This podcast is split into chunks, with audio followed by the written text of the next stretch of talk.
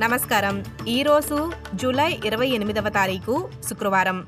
SBS Telugu వార్తలు. చదువుతున్నది సంధ్యావేదూరి ముఖ్యాంశాలు శీతాకాల విరామం తరువాత వచ్చే వారం ఫెడరల్ ప్రభుత్వం పార్లమెంటు సభకు హౌసింగ్ బిల్లును తిరిగి ప్రవేశపెడతామని అనుకుంటుంది. వెయ్యి కోట్ల డాలర్ల ఆస్ట్రేలియా హౌసింగ్ బిల్లు మార్చి నుండి సెనేట్లో ఉంది. గ్రీన్స్ మరియు కోalition పార్టీలు మద్దతు ఇవ్వటానికి నిరాకరిస్తున్నారు. ప్రాంతీయ క్వీన్స్లాండ్ ఎయిర్ఫీల్డ్పై రెండు విమానాలు ఢీకొన్నాయి. బ్రిస్బేన్కు ఉత్తరాన ఉన్న కపూల్చర్ ఎయిర్డ్రోమ్లో ఎమర్జెన్సీ సర్వీసెస్ వారు సహాయం చేస్తున్నారు. మాజీ అధ్యక్షుడు డొనాల్డ్ ట్రంప్పై అమెరికాలోని ప్రాసిక్యూటర్లు ఉన్న క్రిమినల్ కేసుకు మరిన్ని నేరారోపణలు జోడించారు.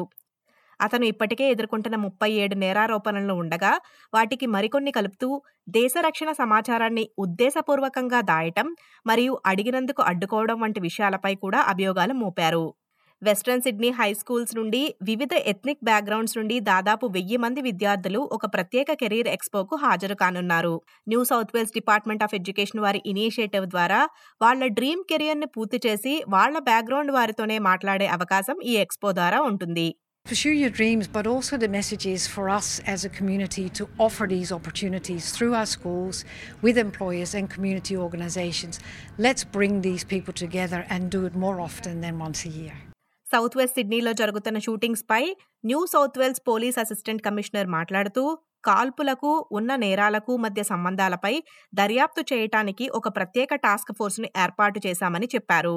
ఈ వారంలో సిడ్నీలో ఐదవ వ్యక్తిని లక్ష్యంగా చేసుకుని జరిగిన షూటింగ్ తర్వాత ప్రత్యేక టాస్క్ ఫోర్స్ను ప్రకటించారు.